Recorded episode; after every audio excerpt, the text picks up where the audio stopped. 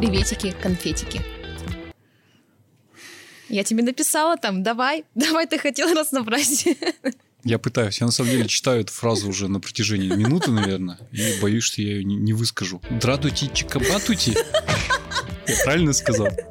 Дратути чикабатути. Там чикабаутути. Да, блин. Ладно, мы повременим с моей фирменной фразой. Хорошо. А вы тем временем слушаете подкаст «Дима, что происходит?». Это подкаст редакции 66.ru. Есть такое медиа в Екатеринбурге. Мы его раз в неделю записываем. Меня зовут Дима Шлыков, я главный редактор 66.ru. Меня зовут Влада Ямщикова, я журналист 66.ru. Да, что тут происходит? Все, в общем-то, примерно объяснили. Раз в неделю собираемся, иногда с гостями, иногда без, иногда монологом, иногда диалогом, иногда 20 минут, иногда час, но неизменным одно остается. Мы обсуждаем какие-то очень интересные темы, как нам кажется интересные, которые, как нам опять же кажется, вы могли упустить, потому что вокруг происходит много всякого информационного шума. Да. И мы думаем, что вам может быть удобнее слушать, чем читать, и иногда вот так делаем. Да, у нас темы здесь абсолютно разные бывают. От, не знаю, от музыки до каких-то современных событий. Хватит, Влада, с ними уже миндальничать. Эти люди наверняка нас где-то нашли и сейчас очень быстро смогут на своем смартфоне пролистать список наших подкастов, и там список тем тоже, в общем, довольно очевидный. Да, но я хотела подвести к тому, что у нас вот прошлый выпуск был такой бумерский. Мы рассказывали про 90-е, про меня, про первых предпринимателей, а сегодня у нас зумерский подкаст. Но вообще не радужный. Ну, в каком в каком-то смысле. Хотя я про это очень много думал и подумал, что, собственно говоря, не радужный. Ну да, я не знаю, почему. Мне было очень весело. Да? Да. Тема у нас очень простая. Почему у зумеров секса меньше, чем у их родителей? Упомянутых бумеров. Да.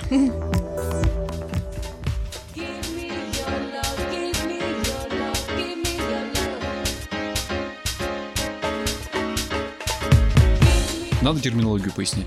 Но я думаю, что, да, во-первых, я из этого текста узнала, что я, оказывается, зумер. Ну, во-первых, есть текст. Во-первых, есть текст, в котором журналист Миша Вербицкий исследует эту тему и пытается поднять, почему у людей, которым сейчас, там, около 25, секса не так много, как было и есть у их родителей. Ну, и у людей чуть постарше. Это, надо сказать, установленный социологами факт, хотя социология наука не очень точная, но в разных странах мира, от Северной Америки до... Хотя Северная Америка не страна, а континент. От Соединенных Штатов Америки до Китая такие исследования проводили, людей вылавливали на улицах, звонили им по телефону и на условиях анонимности, для пущей честности, спрашивали у них, собственно говоря, как часто у вас случается это прекрасное событие. Оказалось, что, по-разному.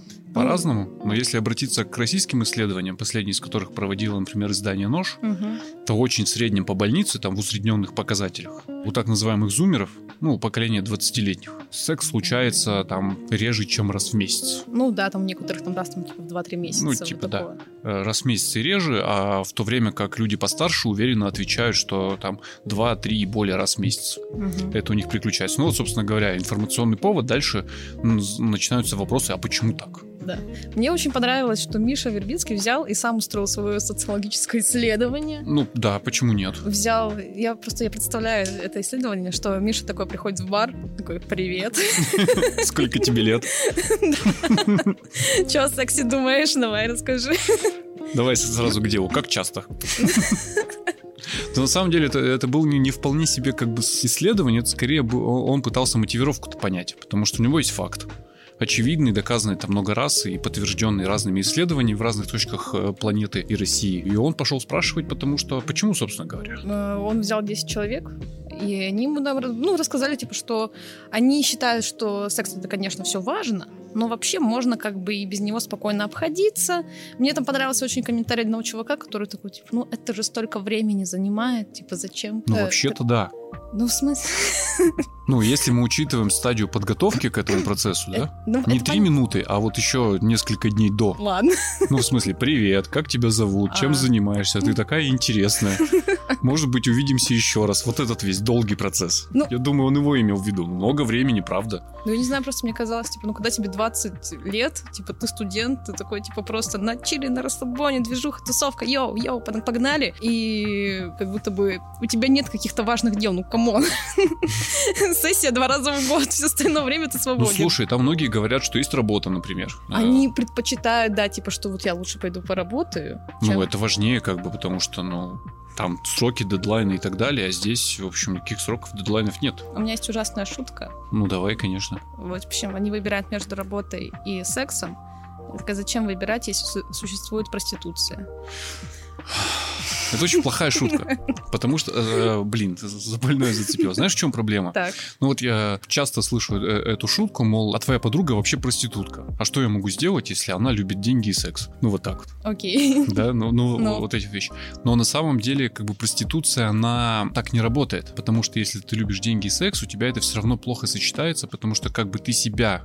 свой мозг и свой разум не убеждала в том, что ты занимаешься этим за деньги, тебе это нравится, это твоя любимая профессия, организм не обманешь, он все равно воспринимает это как насилие. Ну, просто физиологически. Ну, ты понимаешь, не будем вдаваться в эти подробности. Твой организм в этот момент ведет себя как в момент насилия. Ну, это один из аргументов для меня, почему это, ну, такая себе профессия. Ну, не то, что ее нужно запрещать. Запрещать как раз как бы не надо, а скорее лучше как на легальные рельсы, но чтобы все понимали. Угу. Вообще мы сейчас отклонимся. А по поводу зумеров, у которых мало секса, я сейчас, наверное, вообще все повествование сломаю, потому что я очень много думал про этот текст, как ни странно. Мои размышления, это они начались с погрешности социологических исследований. Ну, то есть социология как наука, она же на самом деле не очень точна, потому что люди, ну, там многое зависит от формулировки вопроса, много зависит от обстоятельств, ну и вообще люди, они не то что склонны врать, они склонны думать о себе и происходящем вокруг чуть иначе, чем на самом деле. Но это, например, подтверждают, знаешь, эмпирические исследования, раз уж, ну, давайте приведем пример, раз уж речь идет там о сексе. Когда у людей анонимно спрашивали, какой у тебя мужчина размер пениса, мужчина прекрасно понимал, как бы в контексте, что это не повлияет на его будущую жизнь, что его фамилия нигде не будет стоять, что это социологический опрос. Он, тем не менее, называл какую-то цифру, потом мерили и всегда на 2-3 сантиметра меньше по факту. Ну, то есть люди склонны врать, прежде всего себе. И поэтому результаты социологических вопросов не вполне точны. Но тогда становится непонятно, а почему зумеры про себя врут не так отчаянно, как бумеры, которые говорят, у меня 2-3 раза в неделю и вообще никаких проблем нет. Я тоже про это много думал, может, ну что им мешает тоже взять и соврать, и сказать, Миша, слушай, Миш, ну у меня каждый день вообще как захочу. Как мне сказал один мой знакомый, секс в этом городе стоит 2 коктейля. Ну, такие понты. Понятно. Да? Угу. Настолько неотразимый мужчинка, что может себе позволить такие фразы. Угу. Я начал думать, а почему они так говорят, и понял, зацепился за еще одну фразу, которая есть в этом тексте, когда человек совершенно, ну, молодой человек, там, из поколения 20-летних, на мой взгляд, совершенно обоснованно и разумно говорит, а просто секс очень сильно переоценен. Им незачем так сильно врать про частотность, там, соития, потому что для них это не ценность, и это объективно не ценность. Это, ну, например, вспоминая свои даже школьные годы, я помню, что это был, знаешь, это был важный показатель твоей социальной адекватности. Угу. Ну, то есть, если у тебя его нет, или он у тебя случается редко, то с тобой что-то не так. Ну, ты чмошник. Ну да, угу. Формулируя иначе, ты чмошник. Вот. А у поколений, которые идут за нами, они традиционно должны становиться лучше, чем мы. Да, у них, мне кажется, просто этого фильтра нет. Они такие, ну, секс меня не определяет. Как часто он у меня случается, не влияет на то, насколько я там привлекателен в социальном смысле. Да, хороший или плохой человек. И это выражается в том числе в поп-культуре. То есть популярные, молодые и не очень стендап-комики, например, спокойно со сцены говорят, я вообще отказалась от секса. Это не шутка, это просто самопрезентация. Или там один из моих любимых комиков говорит, что у меня там секса не было 3 года и, похоже, больше не будет никогда. Совершенно спокойно. И он после этого не становится изгоем, как мне кажется. Ну, то есть вот этот тезис «секс сильно переоценен», он, мне кажется, приводит к большей открытости в плане разговоров на эту тему, и человек, во-первых, более честно отвечает на вопрос, как часто он у тебя бывает, не учащая этот показатель специально. Да? И я рушу вообще всю концепцию, потому что дальше там есть толпа сексологов, которые разбираются, чем это поколение отличается от другого поколения. Они, наверное, правы. Мы сейчас это все обсудим. Наверное, я не прав, но вот такая теория у меня проскочила, и я подумал, что стоит ее высказать. Они просто честнее отвечают на этот вопрос. Они, с одной стороны, честнее. Ну, блин, просто, типа, опять-таки, вот если отсылаться ко всем этим исследованиям, говорится о том, что зумеры там уже в 13-14 лет у них там есть либо какой-то регулярный секс, ну, либо, по крайней мере, какой-то первый опыт. И как бы... Ну вот, мне кажется, это вот больше вот пресыщенность. Если ты с 13-14 лет такой, типа, хей-хей, ла-ла-лей, то, наверное, к 20 ты такой же, блин, 7 лет.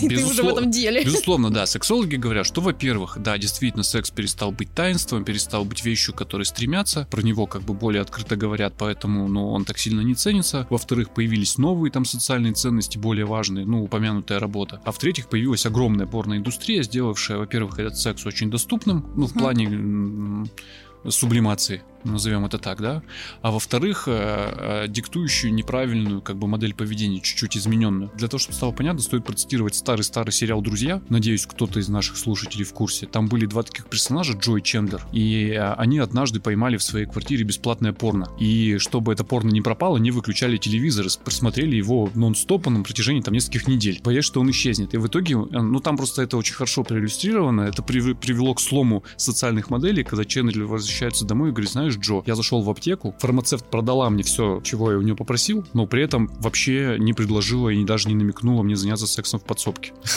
Почему? Сексологи, психологи, они говорят о том, что из-за раннего потребления порно у людей складывается неправильная модель, которая впоследствии приводит к проблемам, из-за которых, в свою очередь, секса становится немного. Ну вот эти все показатели. Но с другой стороны, я на правах бумера, да, вспоминаю себя до 20-летнего, смотрю, как они отвечают на этот вопрос, и думаю, у меня нифига было не чаще. Вообще ни в одном глазу. Ну, то есть его не было месяцами там, ну, долго. Но, опять же, я вспоминаю себя 20-летним, я думаю, подлови меня бабушка-социолог на улице и спроси, как часто ты занимаешься сексом? Я скажу, ну, очень в среднем, там, приближенно, ну, раз в неделю. А у меня его 3 месяца не было. Ну, я 20-летний отвечал бы на этот вопрос так. Они такие бабушки спокойно отвечают. Ну, или Мише Вербицкому в данном случае, который сыграл роль бабушки-социолога, неспокойно отвечают, ну, не было у меня его там полгода и чё. Мне вот интересно, если они такие честные, там еще тоже Миша приводит, что они не обсуждают это все с друзьями. Ну, то есть, в смысле, не говорят на эту тему. Да, ему многие почему-то сказали, что, хотя мне казалось, что все наоборот, что да, люди более свободны стали в этом смысле. Но они говорят, что они гэгают над этим, обсуждают какие-то кринжовые особенности. Случаи, понятно, да, криповые, кринжовые, вот это вот все. Такие случаи, это тоже нормально. Но, блин, мне сложно это, опять же, перевалить на себя, но мне всегда было неловко, когда при мне на полном серьезе, особенно малознакомые люди, обсуждают, как бы, ну, собственно говоря, процесс соития. Нет, так ты, типа, дело же, ну, типа, секс это же не сам, вот, ну, не только вот этот процесс, это стрёмно, да, вот именно обсуждать, типа, кто-то, ну, у кого, чего, куда. Я думаю, какая мне разница? Ну, да. Где, когда, с кем и как, главное, как, вот зачем во всех тех подробностях ты рассказываешь. Ну, это опять из цикла, что это была ценность. Потому что люди, я не знаю, как в женских компаниях, наверное, там такого массово не было, хотя почему нет? Но типа в мужских компаниях было нормально, находился всегда какой-то человек, который приходил, говорит, а это вчера, и дальше длинная подробная история. Ну или, например, там в какой-то момент появился там целый жанр в рэпе русском, в котором просто на протяжении песни люди рассказывали о процессе соития. Слава богу, пошел на спад. Я один раз в Крыму ехал с ребенком. Ребенку в тот момент было 3, по-моему, в такси. И таксист даже не застремался это выключить. Ну, типа, пока я ему не сказал. Ну, так дети сейчас там инстасамку, знаешь ли, слушают. Так что он такой, это нормально. Нет. Нет? Вот, я инстасамку послушал внимательно, целиком, ознакомился. Так. Такой вдумчиво. Вообще даже она даже близко не приблизилась к тому моменту, когда этот жанр был на пике, и верховодили в нем мужчины. Ну, просто представь себе рэп-трек, который целиком состоит из описания, как бы, процесса соития, ну, как драматического действия. С начала, середины и концом. Он занавес в конце падает. Да, 3 куплета. Представь, насколько это подробно, если на это у человека уходит 3 куплета в жанре, где слов довольно много в строчке. Как мы отклоняемся от темы, Влада? Нет, мы в ней. Мы в ней? Хорошо. Мы в потоке, мы в ресурсе. Еще мне показалось интересным, что несмотря на то, что они говорят, что у них это все так бывает мало, редко, ну, относительно редко. Да, относительно в сравнении, типа, 2-3 раза в месяц это чаще, чем раз в месяц и меньше. Но раз в месяц и меньше это нифига не редко. Ну, допустим, это как бы, да, то есть это относительные понятия, которые, по идее, не должны так вот это применяться, потому что у всех свои потребности и у всех своя норма, так скажем. Вот. Они просто там рассказывают еще о том, что они считают, что, ну, многие считают там, типа, что секс по дружбе это ок, там, секс без отношений это ок. Я не понимаю, как тогда, ну почему он снижается? Ну, то есть, есть вопросы, видимо, к социологам. Да нет, это ок, но при этом это, ну, не великая ценность. Он не обязан у тебя происходить, нет, постоянно, они это понимают. Нет, это дофига головной боли. Ну, то есть, секс по дружбе это ок, но для некоторых респондентов, которые отвечали на вопросы Миши. Но при этом ты наслаиваешь это на предыдущий пункт, когда они говорят, мы не очень много и не часто обсуждаем эту тему, и приходишь к выводу, что такого друга найти вообще-то непросто. Так это ж не обсуждать. Обсудить-то надо, а как ты себе представляешь? Вот. По-моему, секс по дружбе — это когда вы были на тусе, немножко перебухали. А потом всем стыдно. Ну, потом всем как бы, ну, сначала стыдно. Да, это ок, но не повторяется. Ну, у кого как, да. Ну, без договора это, ну, вряд ли повторится. Все равно нужно как-то это обсудить произошедшее. А если стыдно и не принято об этом разговаривать, ну, как бы это ок. Потом это не висит мертвым грузом, человек просто не повторяется. Ну, и там еще, вот, там еще в ответах, которые собрал Миша, еще одна мысль проскочила, отвечающая на самом деле на этот вопрос. Один из его собеседников ему говорит, если речь идет о частотности, то вопрос в том, как бы на каком этапе моей жизни. Вот я состою в отношениях сейчас или нет? Если состою, то частотность резко возрастает. Если нет, то резко сокращается, потому что все предыдущие пункты. Потому что всегда есть работа, потому что это дофига делов, потому что иногда просто не до того и неинтересно. Вообще-то Sony, PlayStation и Xbox тоже уже изобрели. Не будем забывать, что, конечно же, сокращает частотность. Прям 100 пудов. Сильно. В отличие от Денди, которая, в общем, не предполагала сохранения и яркой палитры сюжетов. Назовем это так.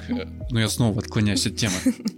А теперь накладываем это на поколение. Ну вот есть зумеры, да? Представь примерно просто по логике, какой процент из этих людей состоит в постоянных отношениях по сравнению с бумерами, которые в массе своей, ну, чаще состоят в длительных уже выстроенных отношениях. Естественно, у них его больше.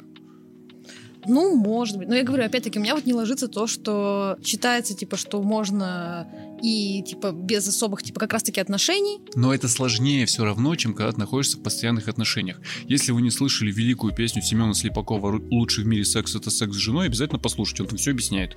Носки снимать не надо, заранее договариваться не надо, беспокоиться, в общем, не надо и переживать, что что-то пойдет не так, тоже не надо. Ну... ужасно. И его вообще всегда можно отложить на завтра. А ну, когда ты в постоянных отношениях не находишься, у тебя отложить на завтра... Ну, нет такой опции. Нет такой опции, да. У тебя там один шанс вот сейчас, если ты его упустишь, то все заново. Перезапускается процесс. Возвращаясь к аналогии с Денди и Xbox'ом, да, секс в отношениях — это Xbox, потому что всегда есть точки сохранения, всегда есть, где ты сохранишься. Если что-то пошло не так, тебя откатит на несколько минут назад. А в Денди, если ты проиграл, то все сначала. Марио потратил последнюю жизнь, и вот он снова в первом мире. И дойдет он до принцессы или нет, никто не знает. Блин, ну типа, я понимаю, прости, что... Прости, Марио, но твоя принцесса не в этом замке. Я понимаю, что пойка — это очень интересно, но секс ведь это тоже очень интересно. Это же да не нет, почему? Ну, почему потому что... интересно? Ну, в смысле, так это, ну, не сам процесс, понятно, там. А что? Вот, ну, типа, вот это вот общение, да, подготовка не в смысле вот эта вот стадия там от «привет, как дела», вот до, собственно говоря, самого процесса, ага. Вот, а именно вот ты пытаешься там... завуалировать слово «прелюдия»? Нет. Раньше? Ну, не знаю. Нет, раньше. С какого этапа интересно? Просто ну, то есть вот раньше прелюдии. Что у нас идет раньше прелюдии? Ну, смотря в какой контекст мы обсуждаем. Вы уже едете в такси? Или еще этот... Ну, допустим, вы уже едете в такси, да. А, уже едем в такси. Вы уже едете в такси, да. И вот тут уже интересно, да? Ну, вероятно, что да. Мне кажется, самое интересное как раз закончилось. Вы уже едете в такси, все понятно, дальше все примерно понятно, по какому сценарию пойдет. А как же вот эти вот все тактильные ощущения, там, типа, вот ты вот человека трогаешь, вот, ну, ты там, например, не знаю, там, первый раз особенно, да, такой, типа, вот это все такое вау, и вот такие все воздушные. Наверное, девочки как-то иначе это переживают, потому что, и опять же, мне сейчас вообще, я понял, что мне стоило с кем-нибудь посоветоваться, прежде чем в эту тему зайти, потому что я сейчас буду говорить вещи, которые мне кажутся очевидными, распространяющимися на всех, а это окажется какая-то моя особенность. Ну, давай проверим. Но, как мне кажется, что, как бы, видимо, девочки это переживают иначе, потому что для мальчиков это капец какой стресс. Именно первый раз. Нет, первый раз, ну, типа, вообще, самый первый раз это для всех стресс. Слава богу. Ты чё? Это ужас и кошмар. Ужас и кошмар. Вот, опять же, вот еще одно препятствие на пути. Ну, так это же только первый раз, потом нормально идет. Опять же, если ты в постоянных отношениях, потом у тебя идет нормально, если у тебя их нет, то у тебя, по сути, этот первый раз повторяется, это ужасный стресс. Ну, не. По старой русской традиции этот стресс можно снять совместным употреблением алкоголя, но это, опять же, сокращает, в случае передозировки, сокращает возможность, что это вообще состоится, да, что Марио доберется до принцессы.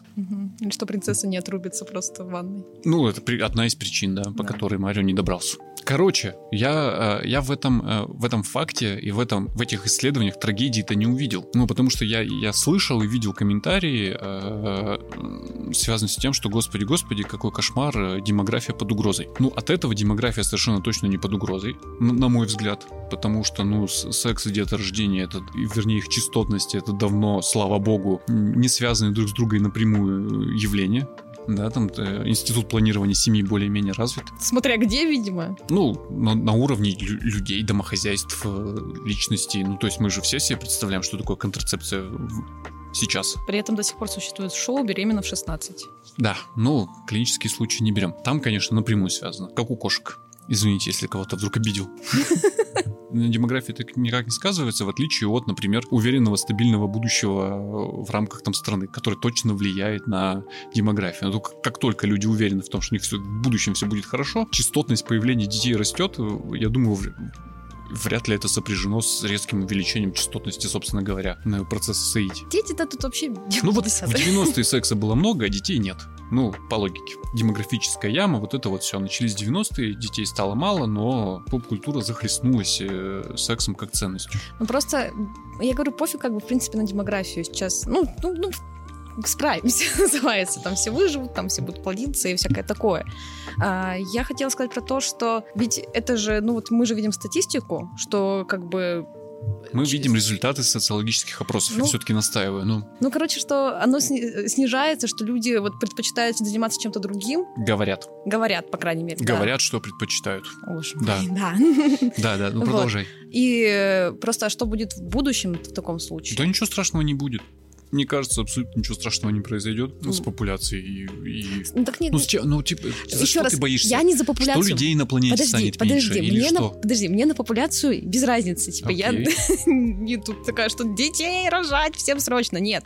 Я про то, что все-таки это вот этот вот весь процесс, вот этот вот весь комплекс событий, которые там результаты, да, потом приводят к сексу. Это способ коммуникации между людьми. Бесспорно. И он утрачивается. Ну, Дискорд — это тоже способ коммуникации между людьми.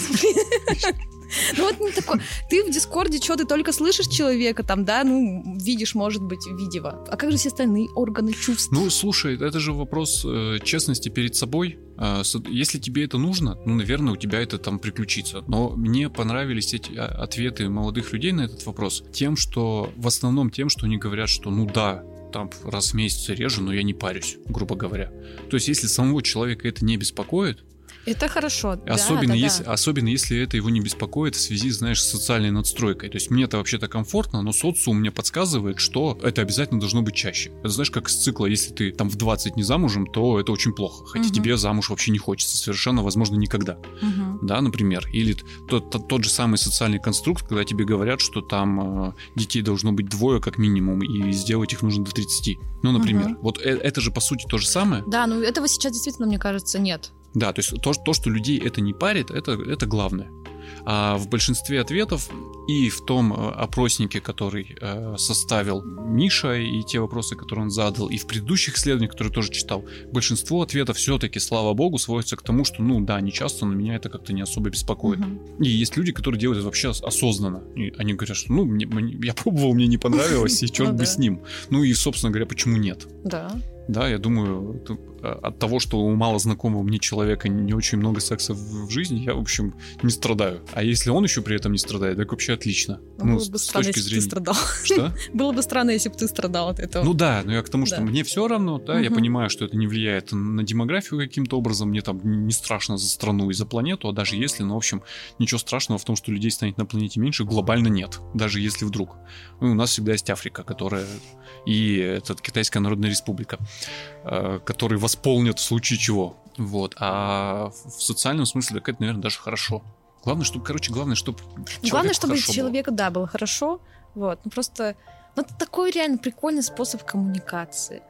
Вот. И то есть я не считаю, типа, что, естественно, там, типа, все там должны из-за этого сейчас пойти и такие, ой, пойдемте коммуницировать. Вот так вот. Вот. Но не знаю, просто в этом есть что-то такое эдакое. Наверное. Но вопрос в том, тут тоже, видишь, вопрос в том, насколько часто тебе это нужно, потому что все-таки ответ «никогда» и «мне отлично» он не встречается почти никогда. В вопросе 20-летних, что тоже, в общем, хорошо. Кстати, ведь есть же асексуалы. Есть. Вот. Ну, их, наверное... ну и это тоже, на самом деле, хорошо, что люди себя начали в этом статусе осознавать. Представляешь, вот если ты лишена всего того объема информации, который есть сейчас, и ты не можешь себя довольно быстро соотнести с другими людьми и понять, что это, в принципе, бывает, это нормально, и ты, вот, например, совершенно асексуальный человек, начинаешь как-то страшно себе этот секс создавать. И, очевидно, страдать от этого в процессе все больше и больше. Не, такое не надо. надо. Страшнее и страшнее. Поэтому, ну да. Главное, чтобы самому было нормально. И это было осознанно. Короче, все хорошо. Да, наверное. Да, вообще, да. В принципе, все всегда хорошо. Как я говорю, если не хорошо, то будет хорошо. Ну, неизбежно. Рано или поздно. Ты оптимист? Да нет, я фиксирую факты.